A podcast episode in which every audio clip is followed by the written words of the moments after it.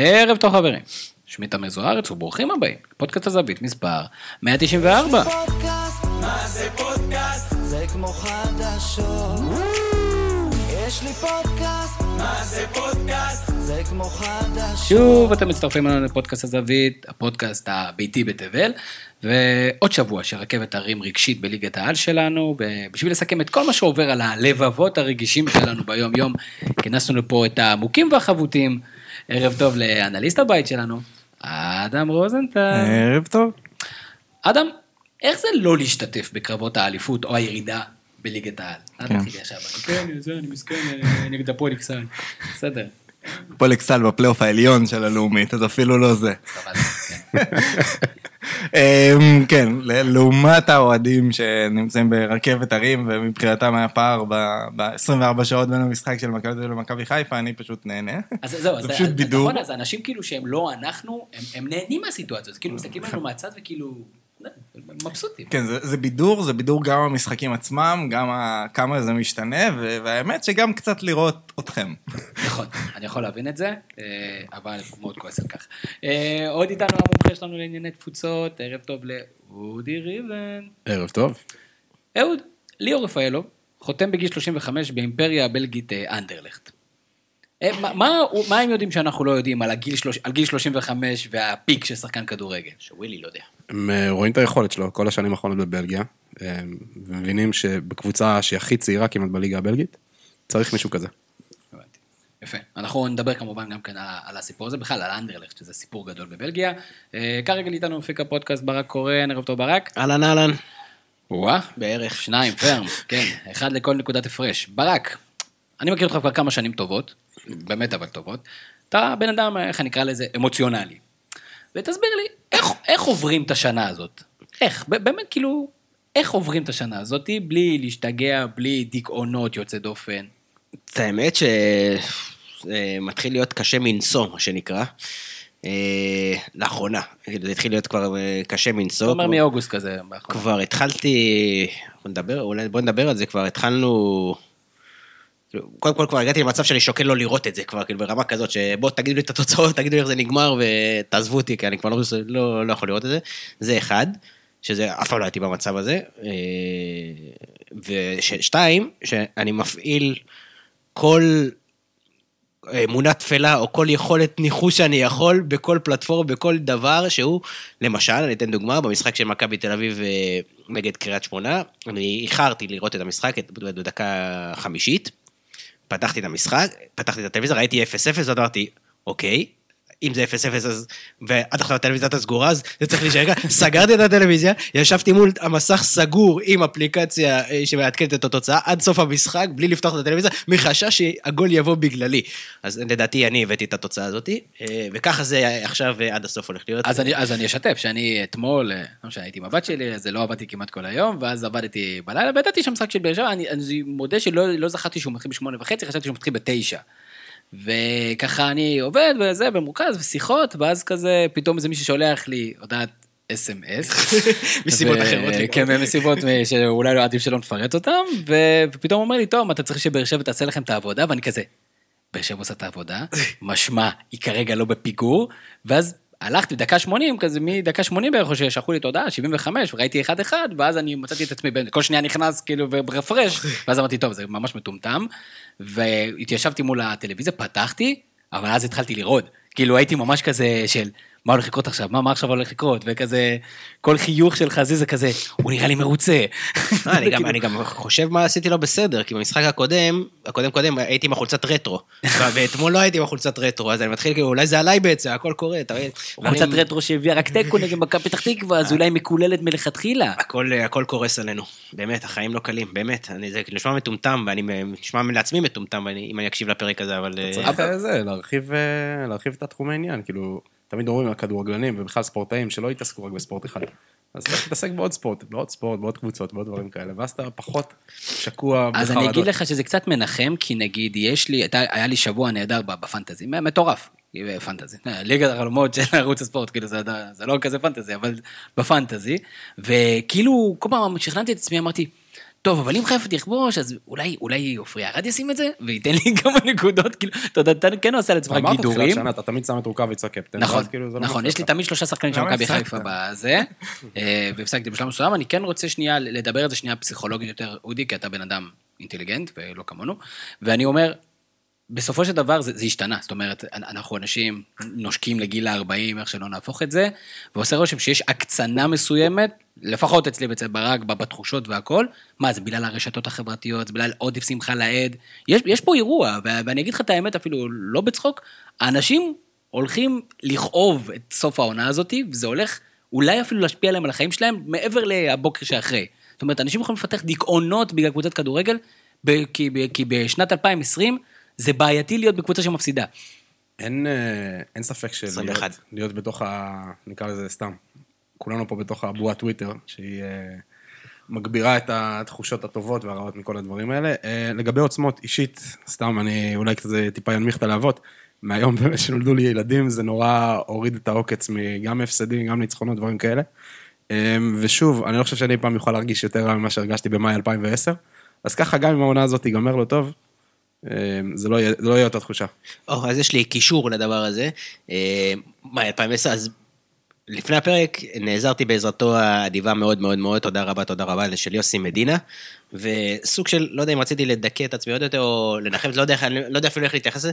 שאלתי, שאלתי אותו, אה, מה, תן לי את הארבע עיבודים הכי משמעותיים של קבוצה, של, של עיבודי הפרש. כלומר, קבוצות שהובילו הכי הרבה, ואיבדו את זה ואיבדו את, ה, את התואר בסוף. זאת אומרת, במילים אחרות, קבוצה שהוא- שפתחה פער הכי גדול, ואיבדה אותו במהלך השנה, שהיא לא ניוקאסל. כן, מעניין אותי, מעניין אותי אם וכאשר זה יקרה, חס וחלילה, אבל מבחינתי באיזה לפחות, מקום זה יהיה? אה, איפה זה, איפה זה יהיה. אוקיי. והתשובות לא מנחמות אה, או, אותי, לפחות. או, או, בוא נשמע. אז, אז כן, אז היה את אה, עונת אה, 1968-69, ימיה שתי נקודות לניצחון. במחזור ה-21 מכבי תל אביב היו ביתרון חמש על פני מכבי תל אביב. אגב, זה הכל יוסי מדינה, תודה רבה. מכבי תל אביב? מי יוביל? מכבי תל אביב ביתרון חמש נקודות על פני הפועל תל אביב. במחזור ה-28, שבע מחזורים אחרי, מכבי תל אביב היו ביתרון שלוש על פני הפועל תל אביב. עם ארבע נקודות בקופה, שני משחקים אחרונים, מכבי תל אביב אה, אה, עם אחד מארבע, הפועל תל אביב ארבע, ארבע מארבע, לקחו אליפות. כלומר. מכבי תל אביב הפסידו חמש נקודות בעולם של שתי אין, נקודות. אחי, אין לנו חוסן מנטלי. עונה ש- 87, 87, 88, מכבי נתניה ביתרון שיא של שמונה נקודות על הפועל תל אביב. עדיין אה, בליגה של שתי נקודות. אה, סליחה, לא יודע להגיד. מ-82 זה שלוש נקודות, סליחה. אה, מחזור 20, הפועל תל אביב עולה למקום הראשון בפעם הראשונה, מחזור אחרי זה היא חוזרת למקום השני, מחזור 26 חוזרת למקום הראשון ונשארת שם עד המחזור ה-33 וזוכה באליפות, כלומר עיבוד של 8 נקודות, שלדעתי זה מה שהיה לנו הפעם. אה, עונת 2002-2003, אה, אודי יוכל לספר היה לכם. תשע נקודות, נכון? תשע נקודות כשמכבי תל אביב הגיעה עם דגו ובלי נימני? אה, כן, אז, כן, מכבי חיפה ביתרון חמש נקודות מהפועל תל אביב השנייה ותשע נקודות ממכבי תל אביב שהייתה שלישית.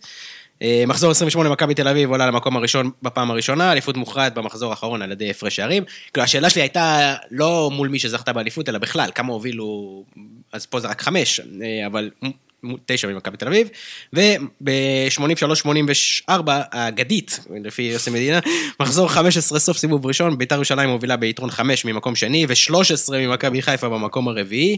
מחזור 29... באיזה מחזור זה? 15.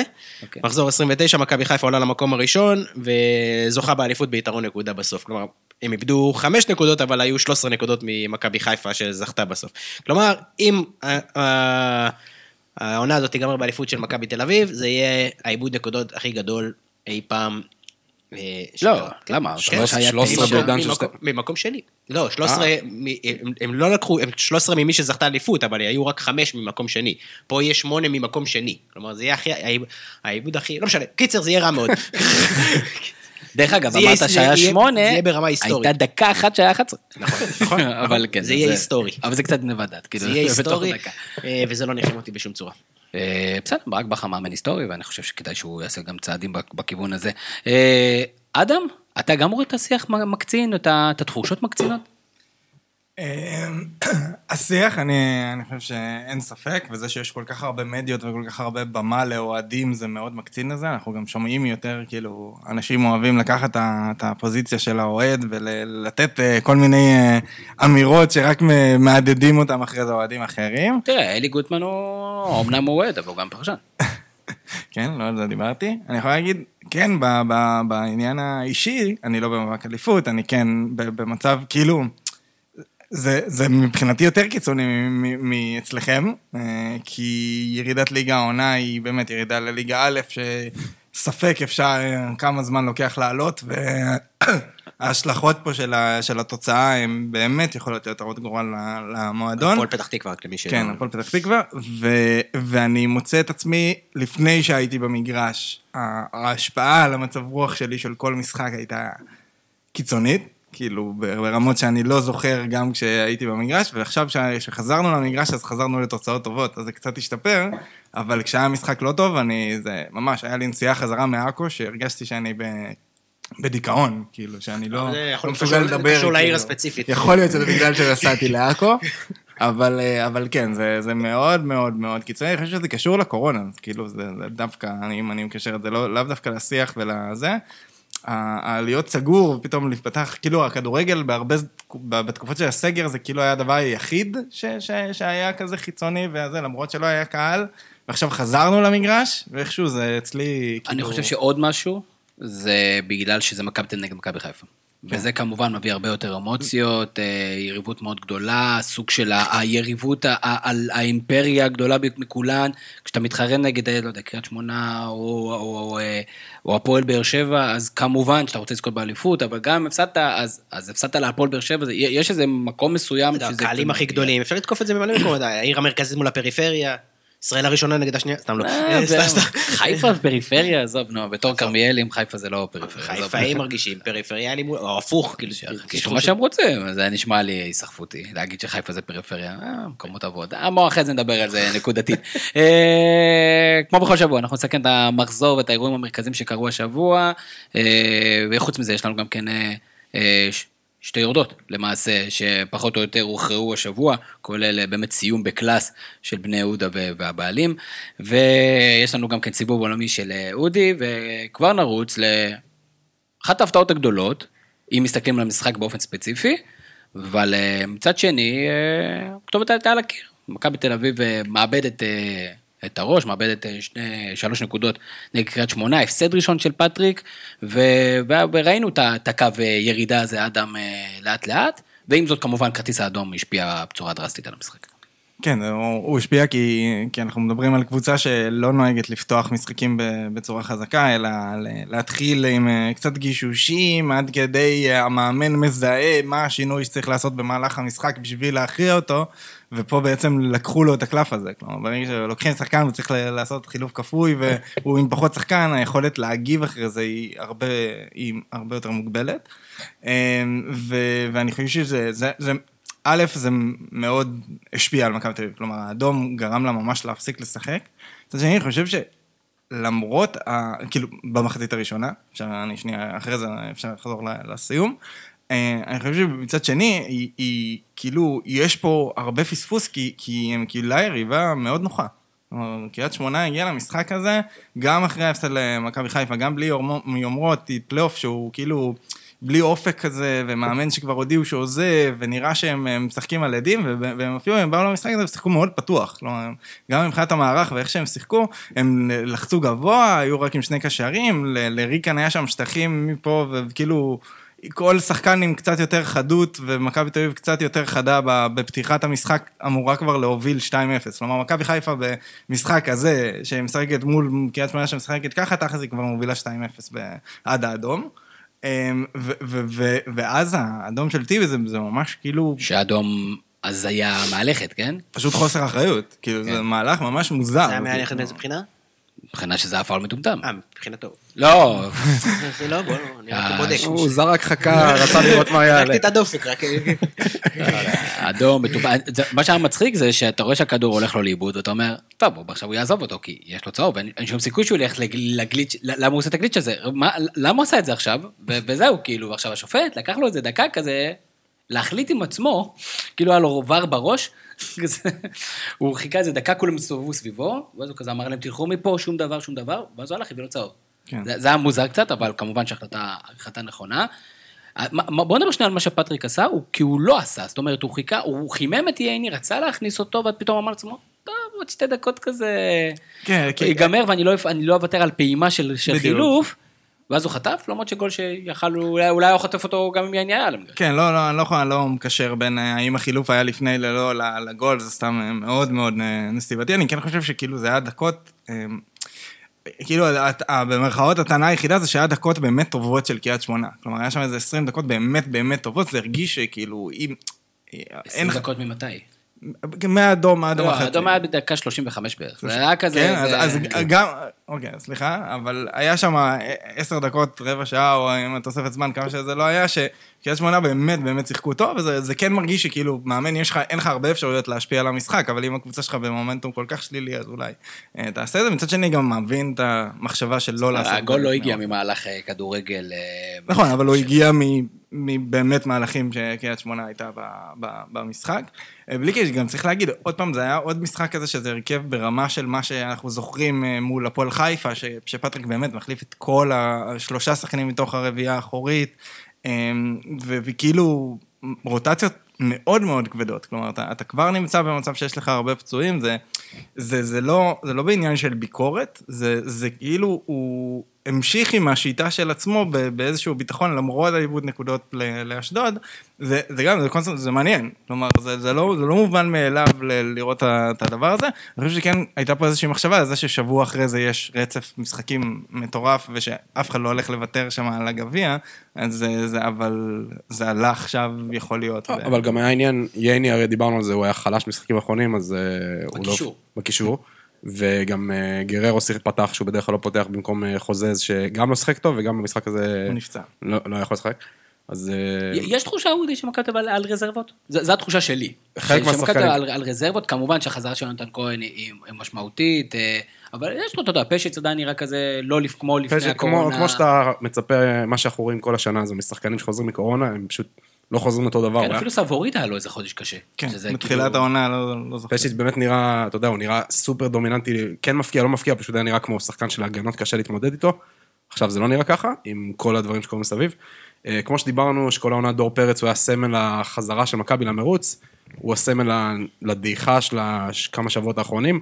אה, רואים כבר כמה משחקים שיש לו פיקים במשחק, אבל הוא לא מצליח למשוך 90 דקות דומיננטיות שהוא מצליח להשפיע. אה, זה גם קשור לשינוי תפקוד, כי הוא נאלץ לפעמים לעשות דברים שפחות אולי אידיאליים בשבילו, אבל רואים, הוא, אני חושב שהוא מסמל את ה... אבל למה? כאילו, מכבי חיפה יש לה את אותו, אין עכשיו תירוצים של אירופה, יש אותו משח... אה, משחקים, ושחקנים, לא, אין רוטציה במכבי חיפה, אז כאילו, למה פה נראים סחוטים וגמורים ופה לא? לא כולם, אחד, זה לא, לא כולם פה זה ההרכב הראשון, יש שחקנים, דור פרץ, אני חושב, הוא, הוא בין, ה- אולי הבודד, לפחות מהשחקני התקפה שמשחק כל העונה הזו. אה, גם בחיפה, מי שמשחק, משחק כל העונה. בסדר, ויש ירידות, תראה את חזיזה. לא, אבל שנייה, אבל דור פרץ הוא באמת מקרה מאוד מיוחד, כי הוא שיחק כל העונה בליגה, פלוס אירופה. הוא באמת, יש לו... בנבחרת. כן. אז דווקא עכשיו זה בא לידי ביטוי. כן, הוא גם עם פציעה עכשיו, וגם ההחלטה לעלות איתו למשחק הזה הייתה מוטלת בספק, לפי הדיווחים לפחות. אין לי כן, מושג אחרי צהריים הרי היה היה דיבור ב- כבר שהוא לא עולה להרכב. כן. אה, אני- לא יודע אם הוא סוחב או לא סוחב פציעות. תכלס למכבי תל אביב אין מה אני להפסיד כן- איתו, כן כלומר, סוג של, כאילו זה, ברור שזה קונספירציה ולא באמת, אבל בעיקרון פציעה משחקת לטובת מכבי תל אביב פה, כי... משחק- הוא חושב שירצו לשמור או, עליו. או, ואו, כאילו אין שום סיבה, כאילו אם די ברור שהוא ימשיך אחרי זה לקבוצה אחרת, אז לג- לגמור אותו, כאילו, לנצל אותו עד כמה שאפשר עד סוף העונה, אין סיבה לשמור אותו, כאילו... אה, אני לא חושב שמישהו כרגע מתכנן את השנה הבאה במכבי תל אביב. אני חושב, שבסופו של דבר רוצים ללכת עם הרכב הכי טוב. וכל עוד המדדים שלו אה, והבדיקות שמכבי תל אביב עושים, וכמו שאנחנו רואים, הם מאוד נזהרים חזרה של שחקנים, יש שיגידו נזהרים מדי, כאילו יונתן כהן חוזר כמו, כמו ה... כמו ההסתגלות של הילדה שלי לגן אחרי הקורונה. אה, 20 דקות, 25 דקות, יאללה, בוא, בוא נתחיל, בוא נתחיל לתת לו. לשחק כדורגל. זה לא שעל הספסל יש לך פה את אה, פלא וברק יצחקי, בוא, בסדר. אז אני אומר, מהבחינה הזאת... פלא וברק יצחקי. כן, כאילו, אתה יודע, יודע, איטלקי, לא... כאילו, זה לא שיש לך כוכבי אה, זה פנטזיונרים. אז, אז אני לא כך, אה, אבל אני לא, אני לא בקיא, אני חושב שעצם זה שגולסה לא נמצא זה, זה משמעותי, כמובן. תמיד מי שלא נמצא הוא הכי משמעותי, וגולסה באמת הכי היה- משמעותי. הוא היה בשנה מאוד, לצד דור פרץ, בוא נגיד, אני לא, אני מנסה אני לחשוב, וזאת עונה רגילה שלו. עד עכשיו, החריג זה היה העונות האחרונות שהוא החזיק מעמד. זה סטנדרט. תראה, גולסה. גם עומר אצילי, היה נפצע כל פעם לשליש עונה, חצי עונה, אנחנו עדיין מצפים שזה יקרה. אז אה, מהבחינה הזאת, בסופו של דבר, מכבי תל אביב, לדעתי, זה בדיוק העניין. העדים, לא בגלל שעכשיו היא בלוז יותר קשה משל אחרים, אלא כי העומס המצטבר של השנה הזאת, עם הקורונה, ומצד המשחקים שני באירופה. הרוטציה הייתה יותר גדולה, זה- משמעותית. נכון. נכון, אבל אני, חושב שגם, כאילו, לאורך הדרך דיברנו על זה שהשלישייה הקדמית של מכבי תל אביב, בעיקר כשפשיט ויוני לא משחקים, היא בהגדרה פחות איכותית, והאיכות מגיעה ממקומות אחרים, ודיברנו על זה הרבה, לא לא מעט, על, סבור, על הסבורית, דור פרץ, גולסה, ועכשיו נגיד במשחק הזה, אנחנו אומרים דור פרץ ב, בירידה, ובלי גולסה ובלי אה, אה, סבורית, זה כאילו... יש, יש פה הסבר, זה, זה, לא, זה לא מופרך לחלוטין. כלומר, האיכות מקדימה באמת חסרה. יש שם, הם לא מקבלים מספיק מה, מהשחקני אגף שהם, ש, כאילו, שהם לא, שהוא לא יונתן כהן בעונה הזאת באופן אה, עקבי. הרבה רוטציות, הרבה שינויים, הרבה שימוש כאילו בהתעלות פתאום של טל בן חיים לכמה משחקים, התעלות של מתן חוזז לכמה משחקים, אבל לא, אין מישהו שאפשר פשוט לדעת שאתה שם אותו בהרכב לאורך זמן הם לא ולסמוך. בהכרח שחקנים יציבים, אני אגיד גם אה, עוד משהו מה- מהבחינה הזאת של, אה, של מכבי תל אביב. אה, אנחנו, נגמר סיבוב, והסיבוב הזה אנחנו כרגע מאוד מושפעים מאיך שהוא הסתיים.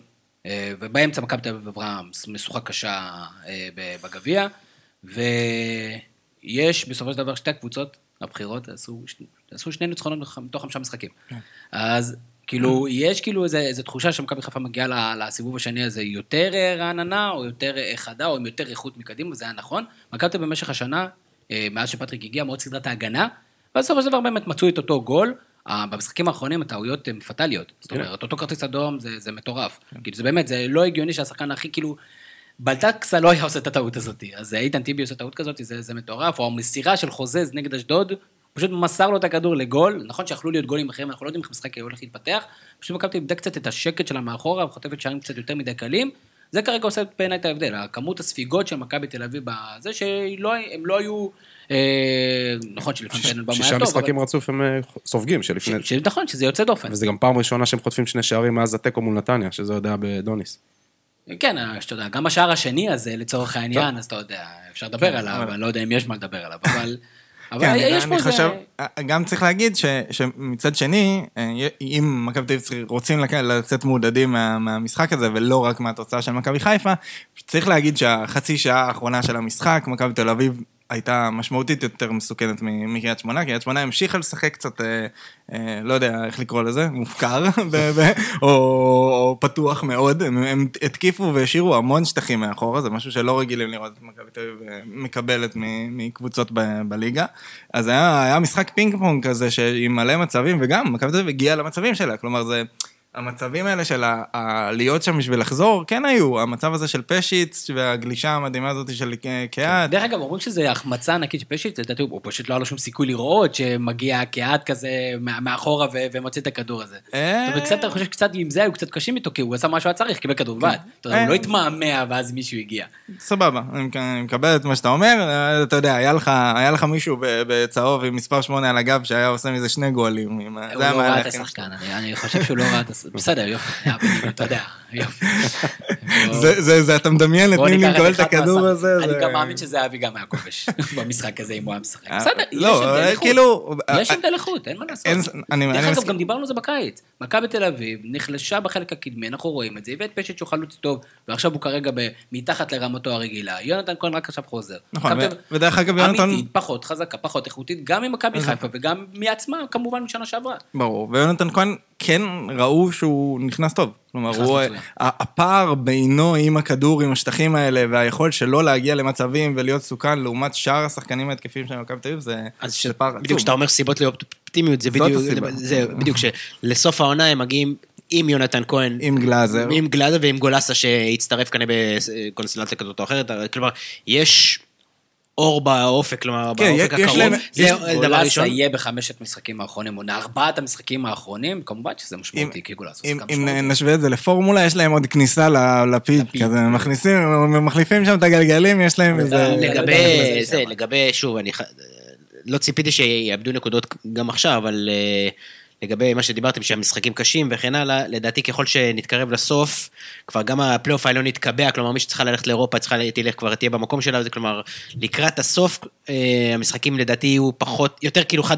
צדדיים לטובת מכבי חיפה ולמכבי תל אביב. לא יודע. אני חושב, אה, ככה אני את זה, להפך, ובגלל זה יש, עודף. משמעות גם למשחק הישיר, כי אני חושב, דווקא אני חושב שאחרי זה כבר המשחקים יהיו סוג של הפרוטוקול. אני, יכול לראות, אני יכול לדמיין את המצב של מה שאתה אומר. כל הסצנריוים אפשריים. לא, אני, לחלוטין יכול לראות את מה שאתה אומר. מצד שני, הסיבוב הראשון של הפלייאוף, גם העליון, גם התחתון, מאופיין בזה שהתוצאות ממש לא הלכו, כאילו יש את האמירה הזאת בפלייאוף, מי שצריכה את הנקודות לוקחת, גם בתחתית, גם בצמרת, זה ממש לא נכון בעונה הזאת.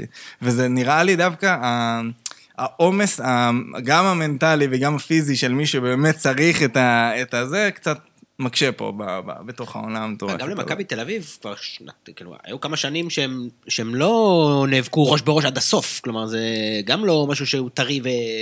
כלומר, מדברים הרבה על המנטליות של מכבי חיפה, אבל גם במכבי תל אביב יש פה איזה עניין, כאילו, מה, הם, אתה יודע, הם, היה פער גדול, חזרו, שוב איבדו, שוב חזרו, שוב מפסידים, כאילו, גם שם אני- יש איזה אני אירוע. מסכים איתך אני לא אומר שאם- שיש בעיה מנטלית, אני אומר שיש, מה- מה- כאילו, גם להם יש איזה מאבק אני- מנטלי אני וכלשהו. חושב שזה סטטיסטיקה.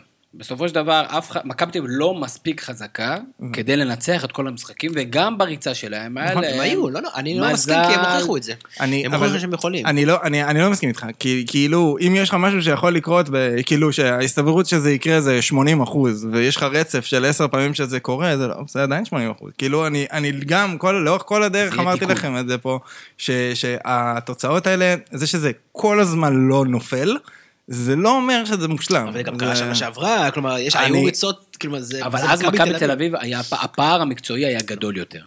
זו, זו בסדר, אבל דעתי. כשזה קורה עוד פעם, כלומר, אחרי, אני מסכים איתך, אבל כשזה קורה עוד פעם, אז אתה כבר מתחיל להבין, אוקיי, אולי המועדון באמת ברמה מעל, וזה רק דוניס שהיה פה ההבדל.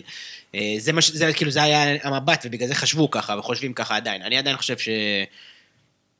אני כאילו, אני עדיין לא מאמין שמכבי תל אביב תאבד עוד נקודות חוץ מאם וכאשר המשחק הישיר, אבל אה, אולי אני טועה. כאילו, תשמע, הם יותר איבדו נקודות מאשר לקחו נקודות בסיבוב הזה, זה, זה די מטורף. כן, אבל שוב, אנחנו, אתה יודע, זה מדגם מאוד מאוד קטן, כן? זה לא שעכשיו רצים על 20 משחקים. אבל זה כן? אותן קבוצות, כאילו. אז יש פה אלמנטים פסיכולוגיים, יש פה... יש פה את אחת כמה וכמה הלחץ, שזה יש לא- גביע שזה לא באמצע. יקרה שוב במאני טיים, כלומר, שמונה קשה לי לראות מ-15, את זה. לא? שמונה נקודות מ-15 וחיפה תשע מ-15. כן. כאילו, קשה לי לראות את זה קורה אה, שוב במאני. טיים, זה כאילו, זה לא נתפס, מה שנקרא, אם זה יקרה.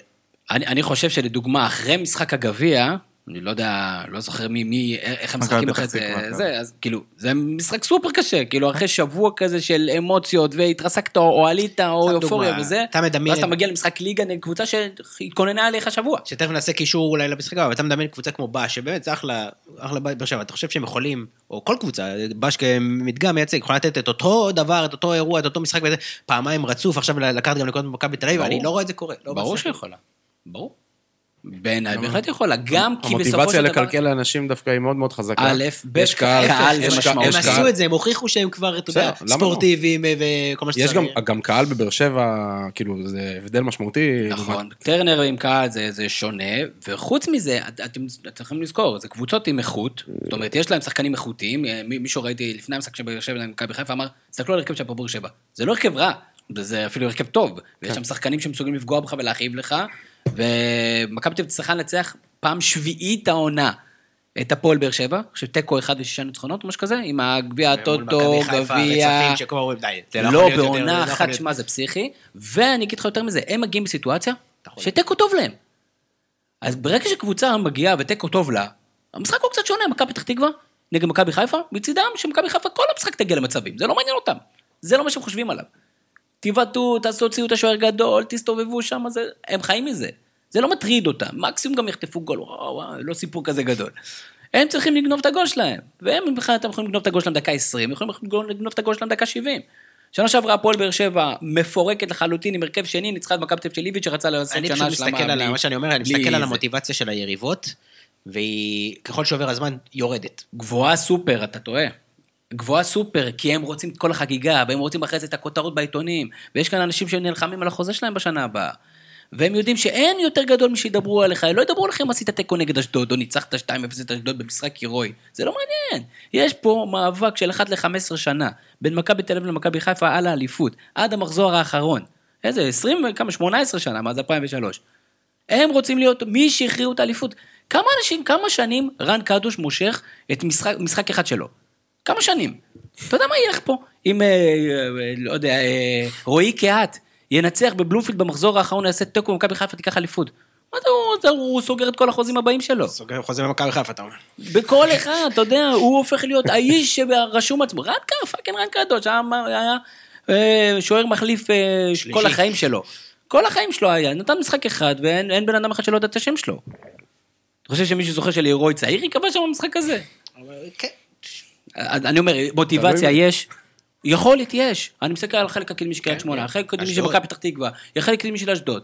זה לא קבוצות, לא פראייריות. דרך אגב, ראית אצל אשדוד, ברגע שיש לחץ, בגביע, נגד מכבי תל אביב, נכון שהם היו בהרכב חסר, אבל הם לא עשו כלום. אבל כשלפני זה בבלומפילד, הם הגיעו לאיזה 20 מצבים עם, עם אותו הרכב חסר. זה, המשחקים יש להם דינמיקה, וכשיש עליך לחץ ואין לך לחץ, וזה קבוצות מאושרות, ואני שוב חושב, נכון שמכבי תל אביב ומכבי חיפה בפער מול שאר הקבוצות, אבל מסתבר שהפערים לא כאלה גדולים. לא כאלה גדולים, תוסיפו על זה מאמצים, לחץ, קהל שפתאום נכנס והוא לא בהכרח אני עוזר. חושב שהפערים עצומים, פשוט הלחץ הוא מקטין את הפערים. אבל אה, הפערים אנחנו, עצומים. אנחנו בסוף השנה. השחקנים עם, הלשון בחוץ. ומי שידע להביא את העוד מינימום, אה, מיני, מינימום אה, מזל, יעזור לו. ואחת מהקבוצות שעשתה את זה, הפועל באר שבע ומכבי חיפה, משחק ששוב, ברק בכר החליט לעלות עם שלושה בלמים. אה, ותסביר לי שנייה את הרכב, אדם, מה, היה שם? כאילו, למה נגד מכבי תל אביב אתה פותח עם 15 חלוצים, ונגד הפועל באר שבע אתה משום מה משחק עם 15 שחקנים הגנתיים? אה, אז ברק בכר בפלייאוף על זה, הוא בא במוד אה, פעיל. בוא בוא נגיד ככה. יש שיגידו מטריל. לא, הוא פשוט, הוא, הוא מנסה ל- להראות, אני לא יודע אם זה לשחקנים או ל, ל, כאילו, הוא בא עם איזושהי תוכנית לכל משחק, עם איזשהו רעיון לכל משחק, הוא בא, הוא, הוא משנה, הוא עושה זה כנראה, נראה לי זה גם דרך להצדיק את הרוטציות שהוא בעצם עושה ב, ב, בקבוצה. כלומר, הוא בא עם איזושהי תוכנית, עם איזשהו מערך אחר לכל משחק, וככה יותר הגיוני גם להושיב על הספסל פתאום שחקנים אה, אה, מסוימים. כי אתה בא עם תוכנית ואז זה. ופה ספציפית מה שהוא עשה, הוא חזר בעצם למה שהוא עשה נגד מכבי פתח תקווה במשחק הראשון, ששם לחצו אותו עם רביעייה קדמית שלוחצת, והוא בעצם, הפתרון שלו לזה היה שלושה בלמים, כלומר יש לי חמישייה אחורית, יש לי תמיד אקסטרה שחקן על מי שלוחץ אותי, יותר קל לי לצאת מאחורה אה, אה, קדימה, יש לי את הריווח המקסימלי בעזרת מבוקה, אה, וזה היה הרעיון, ורודריגז הוא שחקן שהוא גם יכול במהלך המשחק, אם הוא רואה שזה נתקע, הוא יכול להחזיר אותו לקישור, יש לו את הגמישות הזאת, וזה היה הרעיון. אוקיי? זה לא יקרה יותר עכשיו שמבוקה סיים, נכון? אמ, אני... זה, אני זה לא כן. משמעותי מבחינת השלושה בלמים. אתה, עם רז מאיר אתה פחות תלך לשלושה בלמים. אני, מאשר- אני לא בטוח, אני חושב שזה יותר קשור ל, לרצון שלו בשליש האחורי עם הכדור כשלוחצים אותו להיות עם, אה, עם אקסטרה שחקן מאשר ה, מי המגן ב- בצד הזה, כי רז מאיר בתור שחקן שכאילו, הוא עולה, הוא לא, זה לא שהוא כן, לא אבל עולה. גם שלושה בלמים וגם רודריגז וגם אבו פאני, זה כאילו לא קצת... לא שהוא אהוב פאני. זה, זה, אם כבר, אז באמת העניין של מבוקה מול רז מאיר, ואני אני חושב שכאילו רז מאיר הוכיח בעונה הזאת שהוא, כאילו, היה לו ברצף כמה בישולים וזה, הוא, הוא עולה. גם הוא, אתמול כאילו- הוא כמעט אה, כן, בישול. כן, הוא כמעט בישל לחזיזה, הוא, הוא, הוא, הוא שם, זה לא שהוא לא שם. בוקה הוא פשוט הרבה יותר פעיל, כאילו, הוא פשוט עושה את התנועות האלה יותר, אפשר לתת לרז מאיר את ההוראה הזאת, אני לא חושב שזה כאילו אומר שמעכשיו הוא לא יעשה את זה, מה שכן, זה פשוט, מה שצריך להגיד, זה פשוט לא עבד. כלומר, מכבי חיפה פשוט ביצעה את התוכנית בצורה ממש ממש ממש לא טובה. במקום ל- שיש לך עוד שחקן בשליש האחורי, ואז הרעיון הוא שיותר קל לך לצאת משם, כלומר, יותר קל לך לצאת לאחד השחקנים, הווינגבקים, ואז יש לך שני שחקנים באגף ואמור להיות לך יתרון, ואתה כבר בחצי של היריבה, מה שקרה זה שמכבי חיפה נתקעה בשליש האחורי המון. הם הניעו כדור בין הבלמים, חיפשו איך לצאת, גם חזיזה וגם אצילי לא היו מספיק נגישים לקבל כדור מה- מה- מה- מההנעת כדור הזאת, ובעצם מכבי חיפה ממש נתקעה שם. כלומר, כל פעם שמכבי חיפה יצאה משם וכן התקיפה וכן הייתה בחצי של באר שבע, הם כן, גם אבו פאני וגם נטע לביא, סך הכל היו, הם עשו את העבודה שלהם, הם הצליחו למחזר כדור ברגע שהכדור כבר שם, אבל כל פעם שהם הניעו כדור מאחורה ובאר שבע לחצו, הם פשוט נתקעו שם ובזבזו מלא זמן מאחורה. אני אגיד לך מה הפריע לי, גם אמרתי את זה לפני, וזה פחות אה, ניתוח טקטי טהור, כמו שאדם עושה, אה, אלא יותר משהו רגשי פסיכולוגי, גם מקצועית האמת. אה, אתה לא יכול להגיע למאני טיים, לסוף עונה, ולשים שחקנים כמו שרי, שסחבו אותך עונה שלמה, בחוץ. זה משהו שאתה לא עושה. אתה לא יכול להגיע, גולדן סטייט, לרבע רביעי, ולשים את אה, סטף וקליי בחוץ. כדורסל גם- זה לא אותו גם- דבר. גם אם זה מקצועית הדבר הכי, סתם לא משנה, גם אם זה מקצועית הדבר אה, הכי נכון לעשות. יש דברים שאתה לא עושה, גם זה מקרין כלפי הקבוצה, כלפי החוץ. שרי צריך להיות במשח... במגרש. לא, אז אוקיי, רגע, רגע. עד, אבל עד אתה הסוף. אומר- רגע, אז- אבל אז- אתה אז אומר אני- את אני זה- רוצה לתקוף אני רוצה לתקוף את זה שנייה. כי ישבנו פה אחרי משחק העונה, ואמרנו, רגע, מה הוא עלה לי, גם עם אצילי, לא גם עם דולב. חזיזה, ההפך, אנחנו אמרנו את זה לפני גם עם המשחק. שרי. אני ואדם, אה, אני ו... אני אמרתי שהוא יעלה ככה, כי הוא יפחד לשים אחד מהכוכבים על הספסל. שהוא לא יעלה ככה. אבל אתה רוצה שכל משחק הוא יעלה עם ארבעה התקפית? לדעתי זה הימור גדול מדי. שרי, שרי, כן. אה, אה, הנה נגיד, אתה יודע מה, אצילי עוד אני יכול להבין. אבל ברק אמרת בדיוק את המשפט הזה על אצילי לפני אמרת חו- שאצילי זה כמה היחידי שבועות. שלא לא מורידים החוצה. מבין- מביניהם, מבין הרביעייה, אם אתה כאילו בהכרח חייב לצאת, אצילי הוא הוא שחקן מדהים לדעתי, וכן צריכים לפתוח כל הארבע, אבל אם מתוך הרביעייה, אצילי בחוץ, שרי, הוא שחקן גם מנוסה, גם שחקן שסחב אותך וגם שחקן לדעתי הכי טוב שלך. תחזור, תשמע את עצמך לפני שבועיים, אני אומר, ואמרת בדיוק הפוך. נכון, אמרתי שאצילי צריך לשחק כל משחק, אמרתי אם, אם אתה כבר הכרח מבין הרביעייה הזאת, למה לא חז- למה לא חזיזה שנמצא בכושר הכי פחות טוב אני בכלל מכולם? חושב שהוא לא צריך, שהם צריכים לשחק, הרביעייה הזאת, צריכים עד הסוף עכשיו לשחק ככה, זה מה יש. ככה עלית גם במכבי לשחק תל ככה אביב. נגד מכבי תל אביב? עלית ככה, הוא- ככה הוא עלה מול מכבי תל נו, אביב. וזה לא זה לא היה מוצלח. לא, זה- למה זה לא, זה לא היה לא מוצלח, זה לא נכון. זה לא, לא... אני- זה לא אה, אה, זה נראה יותר טוב מאשר מול באר שבע. כן, אבל אז זה היה מכבי תל אביב עם שלישת קישור לא- מופחתת. לא לא בדיוק. מופחתת כן, כמו כל זה העשרים בדיוק- משחקים זה האחרונים. בדיוק אגב הטיעון, אם עלית ככה מול מכבי תל אביב, שהיא קבוצה הכי מסוכנת בליגה, אז מול באר שבע אתה אבל לא דיברנו. על זה פה, אתה שהוא לא- עשה את זה אתה בגלל לא שהקישור היה חלש. אז אני אגיד לך, אני- אני לא חושב שאפשר להגיע לשישה המשחקים האלה, פלוס גביע, שיכול להיות שני משחקים עד סוף העונה, ולהגיד, אני הולך לעלות באותו הרכב. והשחקנים הכי טובים שלי, אתם הולכים לעלות תמיד בכל המשחקים. אין לי כלים מהספסל, כי השחקנים שהם כרגע, השחקני רוטציה שלי לא מביאים את עצמם לידי ביטוי כשהם נכנסים לספסל. כלומר, אין לי כלים גם לשנות במהלך משחק. מכבי חיפה היום, העונה היא לא קבוצה שמצליחה בעזרת החילופים לעשות שינויים טובים. כלומר, היא לא, היא, היא הרבה פחות טובה כשהיא נקלעת לצרה במהלך המשחק. שרי בפלייאוף טוב, במשחקים טובים לאחרונה, הוא לא היה צריך הוא לא צריך אני- לרדת. אני, אבל, אוקיי, אני, דרך אגב, אני מסכים איתך, אבל אני, כאילו, אני מסכים איתך, כי אני חושב לא ששרי תמיד. על ה... זה לא טעות פטאלית אני חושב שאצילי צריך, או חזיזה היו צריכים לא לפתוח זה מה במשחק הזה. שאני אומר, זה בדיוק אבל הטענה שלי. אני לא חושב שאפשר להגיד מראש, הרביעייה תמיד משחקת, לא, כי- אני אומר אבל ששרי חייב לשחק. הוא נכנס כמו- בדקה 40 כשה... כמו שתגיד במכבי תל של אביב, שסבורית תמיד ישחק. כי יש יש לך שחקני עוגן לא אותו שסביבם. זה יש. הבדל בין שחקני התקפה לשחקני ההגנה, וגם סבורי, דרך אגב, מקבל הרבה מנוחה בתקופה האחרונה. כלומר, גם פטריק מבין שהוא צריך הוא לא יוריד לאזן אותו עכשיו את במאני. טיים, גם- אתה אתה הנה, מתאר עכשיו לעצמך- זה המאני טיים. הוא לא יוריד אותו, נו, זה לא... לא- הוא לא לא לא בסגל. השבוע. אבל- והנה, עובדתית, זה בדיוק זה. אבל אבל- בסדר. זה- יש דברים ש- you just don't do it, באמת, זה שחקן לדעתי אבל- הכי חשוב בחיפה. תשמע, ברק, מצד שני, אתה גם לא יכול לעלות עם הרכב שאין לך אפשרות לשנות לטובה במהלך המשחק. אתה, אתה, אתה, אתה הולך לריצה של שישה משחקים, יש לך- אתה צריך להגיד ל- לחלק מהשחקנים האלה, לחלק מהרביעייה האלה, יהיה משחקים אבל שאתם הנה, תעלו אז- מהספסל, אז מה אתה- יש אתה- חמישה חילופים. אבל יש- הנה, זה קרה, יש- מה שקרה, נכון, נכנסנו אבל- לפיגור, הוא הביא את השוויון, אבל זה לא מספיק, אז אתה סיימת בשוויון. אבל... במקום- מה זה דרך לא? אגב, למה, שרי היה, אני לא, כן. לא, לא ראיתי מספיק, הוא היה מדהים במשחק, מהרגע שהוא שרי ממש שינה. אבל אם הוא היה פותח, קודם כל לדעתי הוא לא השחקן הכי טוב, הוא שחקן, אבל בוא נגיד שהוא שחקן שונה מחזיזה ומאצילי. כן, אז הוא מביא משהו מה שהוא, קצת שונה, זה כן, אבל נגד מכבי תל אביב הוא היה הכי חלש בשלישייה הזאת, אז, זה, זה קצת שיח שהוא מורכב מהתוצאה. ואני לא חושב... זו דעתי, יכול להיות שאתה חושב אחרת. אני, אני אומר, אם לא הייתי אומר לדעתי, הייתי אומר ב- לדעתי ללכת, מכבי חיפה, ואני לא מאמין. שברק בכר יעשה את זה, אבל לדעתי, ללכת עם ארבעה שחקנים התקפיים, מכבי חיפה כל המחזורים האחרונים, לדעתי ישיג לה יותר... אה, אה, הקבוצות שהן משחקות נגדם לא פראיירים. אגב, על אותו משקל בדיוק, פה אני מבין את השיקול, אבל uh, על אותו משקל, אגב, לא לפתוח עם ניקיטה, שאני מבין שכנראה הוא רואה באימונים משהו שאנחנו לא רואים, אבל זה על אותו משקל, כאילו, אם, אם זה נטו רק כי הוא חושב שדוניו בכושר די- מקצועית יותר טוב ממנו, זה כאילו זה לא, כאילו, אבל אני מקווה, ש- אני מניח שניקיטה סוס מת שם באימונים, אז זה הסיבה, אבל גם- אותו אגב, הייתי פותח איתו. אני מאמין שהוא יפתח במשחק הבא. הייתי נותן לו כי לפתוח. בגלל שדוניו לא סיפק את הסחורה במשחק הזה, ואני לא חושב שהוא יפתח גם בארבע. דו- דוני היה בסדר. כאילו, ההזדמנויות לא, באמת. שחיפה הגיעו למחצית נכון. ראשונה, זה דוניו עם התנועה, היה לו בעיטה פחות טובה, פחות משהו ש... כן, הגיע לשני מצבים טובים מאוד. ו- אז היית ו- פותח איתו במשחק הבא? אני אמרתי גם לפני שבוע וגם לפני שבועיים, כרגע אני עם דוניו. איך שרוקאביצה נראה חוץ ממשחק אחד מאז החזרה שלו.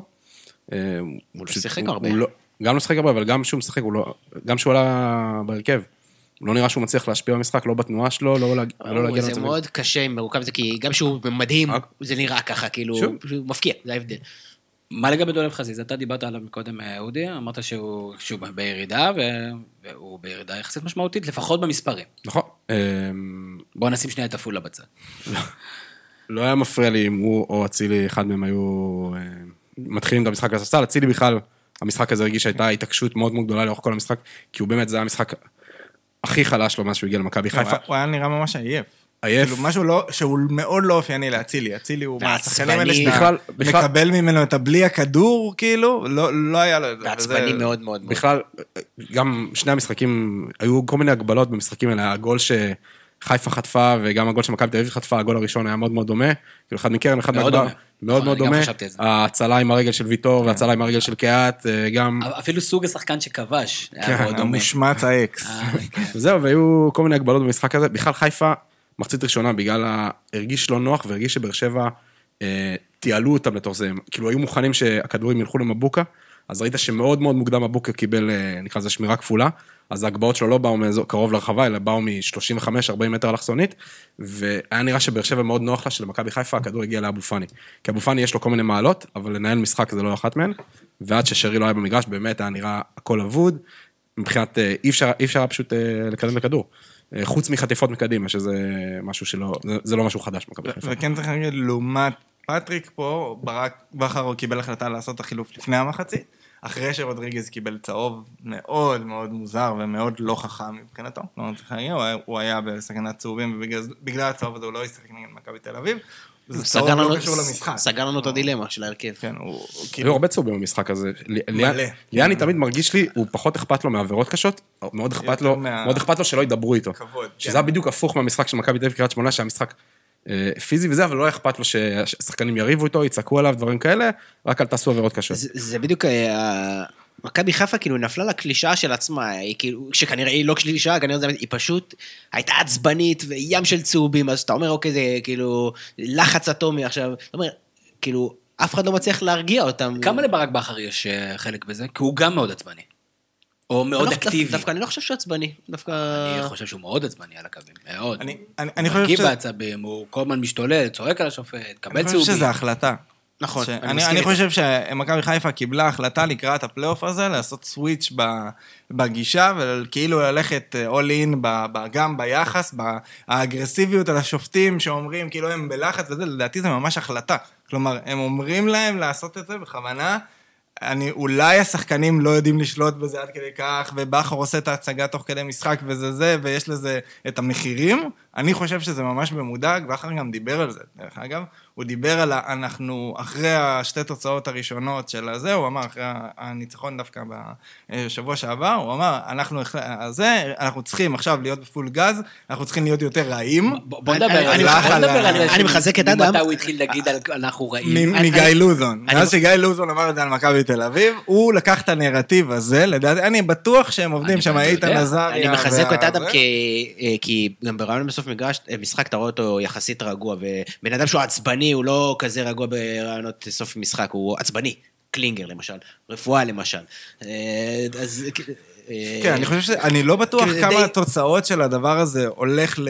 כאילו, כמה זה משפר, או אם זה לא היה, כמה זה היה פחות או כן, יותר אי טוב אפשר למכבי לדעת. חיפה, אי אפשר לדעת, אבל אני כן חושב שזו החלטת מערכת, ולא איזה עיבוד שליטה, כמו מסכים, שאפשר ל-. לחשוב פה. אגב, היה מעניין, מכל זה באר שבע, ז'וסווה לא היה כזה טוב. כן. הוא עשה מלא מלא טעויות, אתה יודע, אתה מצפה משחק שבאר שבע נותנת משחק שווה לקבוצה כמו מכבי חיפה. אבל דווקא- לו על הראש מההתחלה, נתנו לו פיצוצים מההתחלה. הפרובוקציות איתו שהוא עושה ועושים עליו זה כל משחק, זה לא שונה משום דבר. אני חושב שעל באר שבע באמת צריך, צריך לדבר עליהם, נכון. אנחנו לא מדברים עליהם מקצועית הרבה העונה, אני חושב א', באמת, כמו שתמיר אמר, אתה מסתכל על ההרכב, אתה אומר, "מה, אוקיי, יש פה- יש פה קבוצה טובה. כאילו, פתאום בררו בהרכב, פתאום פתאום. בררו וזה ז'וסואל, קולציה וסלליך, אתה אומר, בלמים, אלחמיד וויטור, רגע, בוא'נה, זה מהצמדים הכי טובים בליגה, אתה אומר, אוקיי, הרכב טוב, אבל זה באמת לא הרכב שהיה לרוני לוי הרבה. אה, ואני חושב שכאילו, זה, זה בדיוק מה שתמיר אמר מקודם, שהם, כשזה מתחת לרדאר כזה במשחק נגד אשדוד, אז חוץ מלהוכיח שמגיע להם להישאר שם, שזה לא יודע כמה זה באמת עומד למבחן אפילו במשחקים האלה, זה לא בא לידי ביטוי. ופה, הטרנר הזה, ה... אנחנו צריכים ל... אנחנו בבמה המרכזית, עם האוהדים, כולם סופרים כמה גולים אנחנו רק נחטוף. בדיוק, כלומר, מספידים אותם לפני המשחק, באר שבע הגיעו למשחק הזה מאוד מאוד מוכנים, מאוד אגרסיביים, מאוד בתוך המשחק, נכנסו למלא מאבקים, כל המאבקי גובה של גם אלחמיד, גם ויטור, היו במשחק מצוין, חוץ מההצלה של, של ויטור, אה, באר שבע באמת שיחקו טוב, הם לחצו גבוה לאורך אתה כל תמשיך המשחק. להכניס לנו את. האלחמיד הזה, אה? אני, אם- אני אם הייתי אוהד באר שבע הייתי...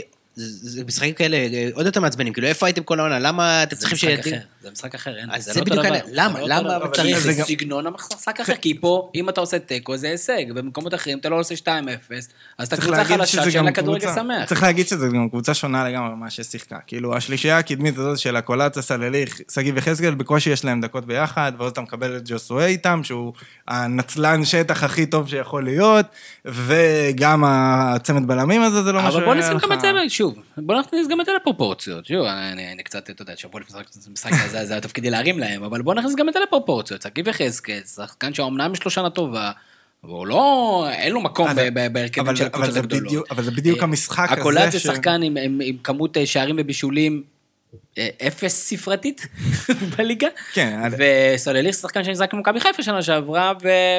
לא חודש.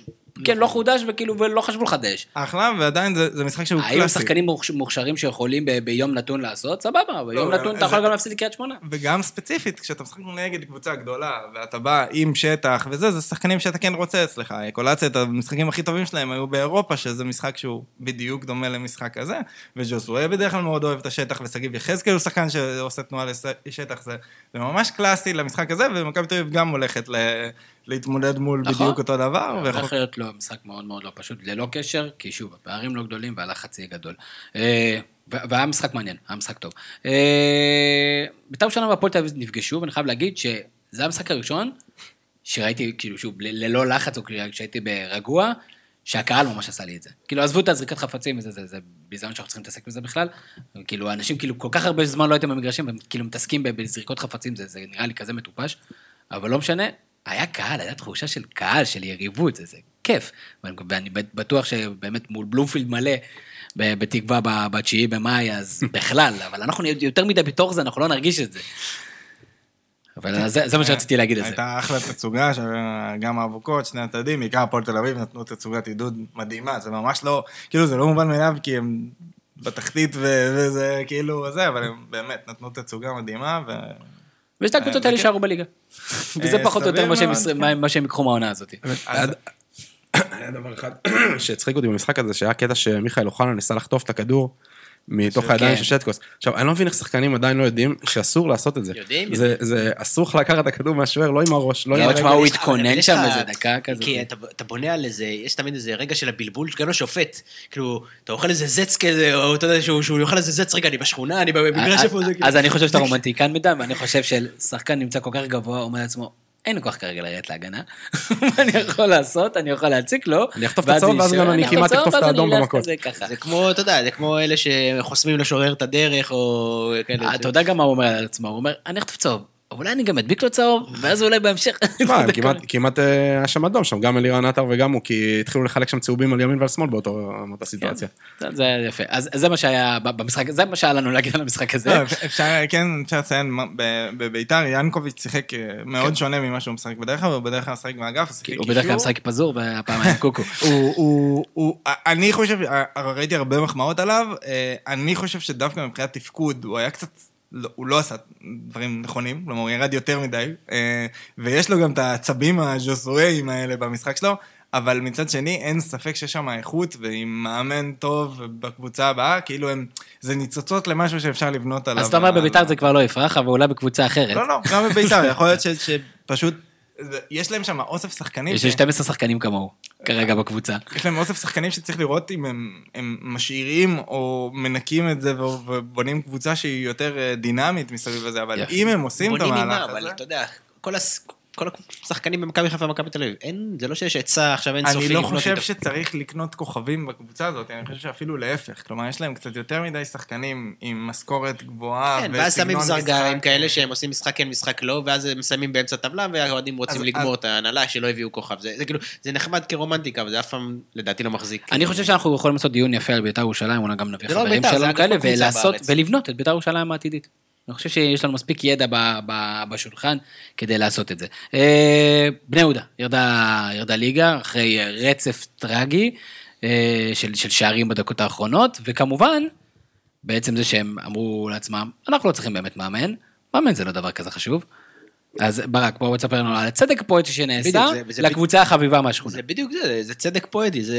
תשמע, אם זה היה עובד, זה היה הרבה יותר גרוע מאשר אה, הסיום הזה. זה היה מסר שגם ככה מעמד המאמן לא ב- בסיר, זה היה מסר עוד יותר גרוע. זה סוג של צדק פואטי, סוג לשים לאברמוב אצבע בעין, אבל... אה, אבל זה חבל, אני באמת אוהב את הקבוצה הזאת. תראה, קבוצה מאוד. שלוקחת ממכבי תל אביב ארבע נקודות בעונה, אין, אין, פשוט כן, חייבת לרדת. קודם כל כן, מה שהיא פינקה אותנו שנה שעברה בנחמה אני היחידה מאוד שלה, הוטרדתי. שאולי הפועל חיפה תרד ליגה, אבל אה, אבל היא תישאר לא שם.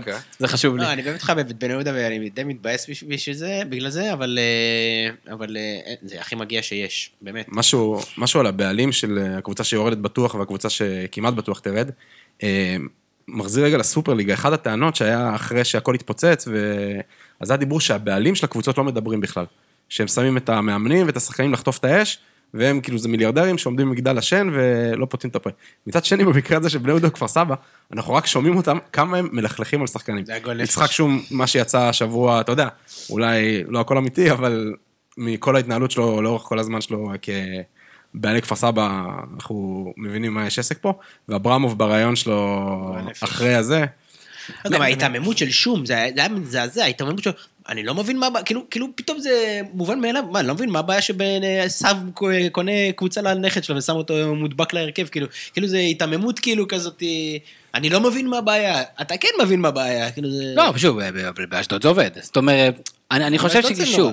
אה, כמובן שהיה פה ניתוק מטורף עם ה- עם הפיטורים של אמיר תורג'מן, סוג של אה, לכוון ליעדים שהם כנראה לא הגיוניים, הוא גרם בסופו של דבר לאיזה סחרור מסוים, כי הקבוצה כן הייתה בסדר בהתחלה, צריכה את מי הייתה צריכה לנצח, גנבה פה את מכבי חיפה, פה הייתה, לא בטוח שהייתה יורדת חבל ליגה. על כפר סבא, היה להם חלוצים טובים, לא?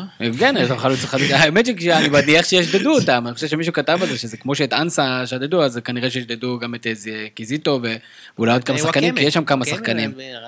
ברעננה לא? אין שם איזה אני לא- וואקמה? אני לא חושב מתחבא. שירדו ליגה אני- שנה. אני חי במנג'ר עדיין, שיש כאילו, אתה יודע, אתה לוקח את החלוץ של היורדת. לא, כאילו. וואקמה זה, אבל זה היה מהשחקנים שמהרגע הראשון כמעט שראית אותו, אמרת, איך יכול להיות שברעננה? הזוי, הזוי שהוא, שהוא, שאף אחד לא, לא שם לב לזה, אבל אני אומר, בבני יהודה, אני, אני גם רוצה גם כן לאתגר את זה, בסופו של דבר, בני יהודה, אה, אתה יודע, כאילו מגיע בעלים, והוא הוא גם מתראיין בסוף משחק, באמוציות, הקבוצה שלו בדיוק ירדה ליגה, ואולי גם לא צריך להתאפס לכל מילה שאומר בן אדם שכרגע נפגע. לא מסכים. למרות שהמילים מסכים. שלו באמת היו...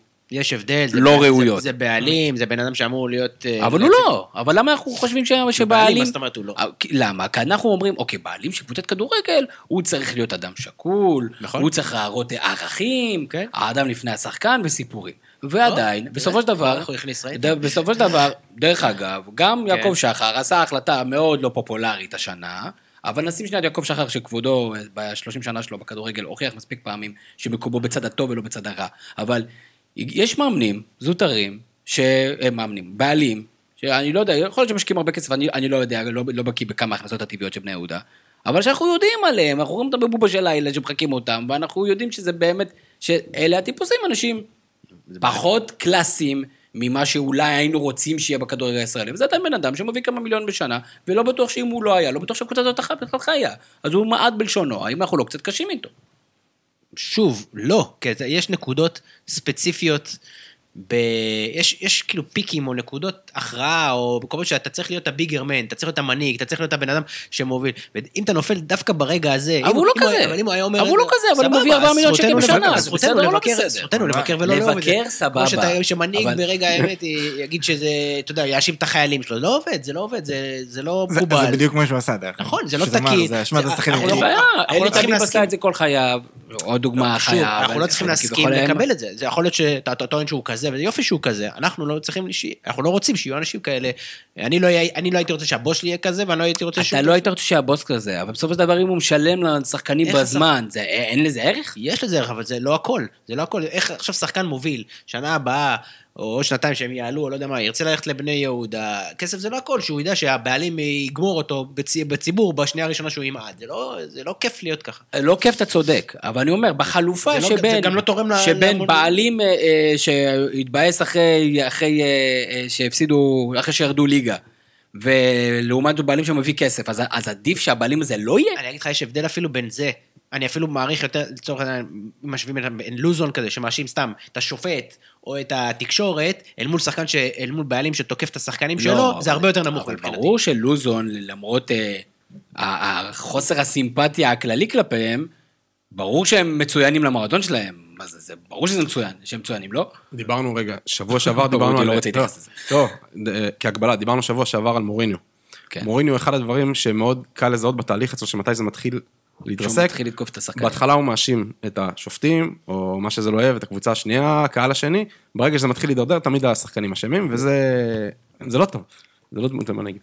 יש, אני, בנושא של אברמוב צריך לשים לב, דרך אגב, שאנחנו הרבה פעמים גם שופטים, אנחנו עכשיו באים בביקורת על אברמוב, ותמיר עדיין קצת אה, מגן, אבל אנחנו באים הרבה בביקורת על אברמוב, כי הם ירדו ליגה, כי התוצאה ירדה. צריך לשים לב שפה, דרך אגב, ספציפית, האוהדים כבר בעונות הקדמות, התלונ... היה להם המון תלונות על אברמוב, למרות מה שמבחינה מקצועית הייתה הצלחה, גם מבחינת גביעים וגם מבחינת התפקוד ב, אה, בליגה, ו- ו-. כאילו יש פה איזשהו חותם דווקא מהצד של האוהדים. האוהדים על- עכשיו הם ה- הם ה- הם ה- הם ה... זה, אתה- אין בעלים בליגה שאין- שלא יהיו הפגנות נגדו אה, מצד לא, מצד לא אוהדים. ברמה הזאתי, ולא תוך כדי הצלחות הצלחות. כאלה. וג... ואז היה הרבה תקיפה נגד אוהדי בני יהודה, של מה אתם מתלוננים? אה, יש לכם קבוצה בלי כסף, בלי זה, ואתם באים בטענות לבן אדם שנותן לכם את ההצלחות, והם באו עם הטענות שלהם, שהם גם היו ברמת מה שאנחנו אומרים עכשיו, החוסר חיבור של המועדון לזה, החוסר יכול... אה, תקשורת איתם, החוסר... ניתוק של השחקנים מהמועדון בצורה מאוד מהירה, ו- ורק להסתכל על זה כעסק אה, כלכלי, היותר מדי לסמוך, ודרך אגב, מה שהוא עשה העונה זה בעצם להגיד, יש מאמן אחד במדינת ישראל, קוראים לו יוסי אבוקסיס, אם אין לי את יוסי אבוקסיס אז אין מאמן, ו- ובגלל שהוא עשה את זה, גם אין לו ברירה אלא להאשים את השחקנים, דרך אגב. זה- כי זה או כישלון, הוא- הוא מותר להגיד, זה כישלון. להרים את היד ולהגיד, טעות שלי, זה בסדר, אף אחד לא מת מזה. אני- זה אני כישלון. מסכים, אני- אבל זה כאילו... כישלון מטורף, אני רק אומר שאנחנו מייצגים, אנחנו כאילו מספרים, כאילו אברמוב הוא- הוא הבעיות של לא, לא הכדורגל בעיות, הישראלי. על יש- ההתנהגות יש הספציפית הזאת. יש ברור שאנחנו, שזה, אני רק אומר שבסופו של דבר, עדה דיבר שטויות אחרי אחרי שהקבוצה ירדה ליגה. יש פה יואב קצים, שנמצאים פה 15 שנה בהפגנות וסיפורים, ואני חושב עדיין שלא רואה אנשים עומדים בתור לקנות את הפועל חיפה ולעשות מהם ארגון בריא. אתה לא יודע. רוב הבעלים פה הם בעלים של קפריזות. רוב הבעלים פה בעלים של קפריזות. ואז הפעם לבני יהודה היה חוסר הצלחה, אחרי שזכו בשני גביעים בשלוש שנים ועשו פלייאוף זה עליון. נדיר שתוקפים את השחקנים ו... זה נדיר וראוי לגינוי, אבל אני אומר שאנחנו אני גם לא צריכים קצת להבין. הנקודה שלי, שאני חושב שכאילו נפלו עליו כאילו, כאילו, שוב, אנשים עומדים פה בתור, יש כאן בעלים מטורפים לו- בכדורגל הישראלי, שזה אה, עסקה אה, חוסר, בלתי כלכלית כנראה ל-98% מהקבוצות, והם מגיעים איתם עם מטען, והמטען הזה לפעמים יכול להתבטא בש- לדבר שטויות על שחקנים. ואני לא בטוח ש, שבפעם הבאה שהוא יוצא להם חוזה, ואם זה יהיה חוזה מכ- מכבד, ש, שאנשים לא יישארו בני יהודה. ועדיין, כמובן, היה עדיף שיתבטא בצורה יותר טובה. אני רק אומר שבסופו של דבר, הבעלים האלה הם אוהדים. והגיע אוהד ודיבר כמו אוהד. מה שאתה אומר בעצם שאין סטנדרטים, אנחנו אמורים להגיד תודה כל מי שמכניס כסף לכדורגל. פחות או תודה, יותר. תודה, תודה. פחות או יותר. לא, זה המצב. תודה אליהו אליהו שבאת להשקיע במכבי. לא- נתניה. הוא לא בא להשקיע. צחקתי, אבל- אבל אה, תודה. וגם יש לו שם פרטי ושם משפחה, וזה מאוד מוזר. נכון, זה זה יוצא מכלל. לא, אבל תודה לכל בן אדם מפוקפק שמגיע. אני חושב שאתה טועה לדעתי בנושא הזה. כן צריך להציב סטנדרטים, כן צריך לבדוק אותם, כן צריך לא לא להסכים שהם ייכנסו. אם כן, אז בכלל למה יש את הוועדת בדיקה הזאת, כאילו, כן כן צריך ל- לעצור את ה... צריך לראות אם יש לך תעודת יושר. אם אין לך תעודת יושר זה בעיה. אה, בכל מקרה, בני יהודה אה, תחסר. היא תחסר אה, לכדורגל הישראלי, במיוחד... תחזור מהר. והיא כנראה תחזור מהר, והיא גם- רגילה בלרדת ליגה ולעלות. זה האירוע שיוסי אבוקסיס ירד ליגה. זהו, צריך להגיד שהתקופה של יוסי אבוקסיס הוא כישלון קיצוני. כלומר, עזבו את הפלייאוף והשני משחקים האחרונים, הם כאילו סמליים כאלה, שהם כבר, זה היה בידיים שלהם והם איבדו וזה. השמונה משחקים שלו לפני הפלייאוף, הם כבשו שני שערים, בקושי הוציאו נקודות.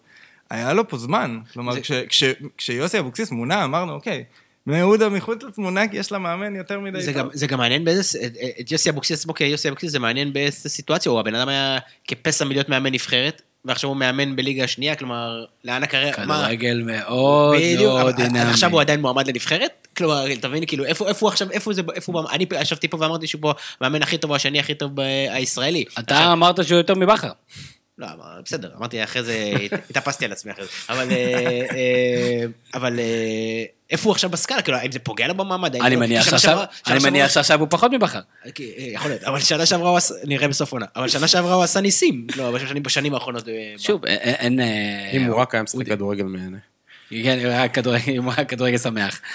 אה, שוב, יש תקופות כאלה גם למאמנים, אני לא חושב שמישהו חושב שהוא לא מאמן טוב, אני חושב שהוא נכנס לסיטואציה, אה, נכנס לכלוב הזהב שטמנו לו.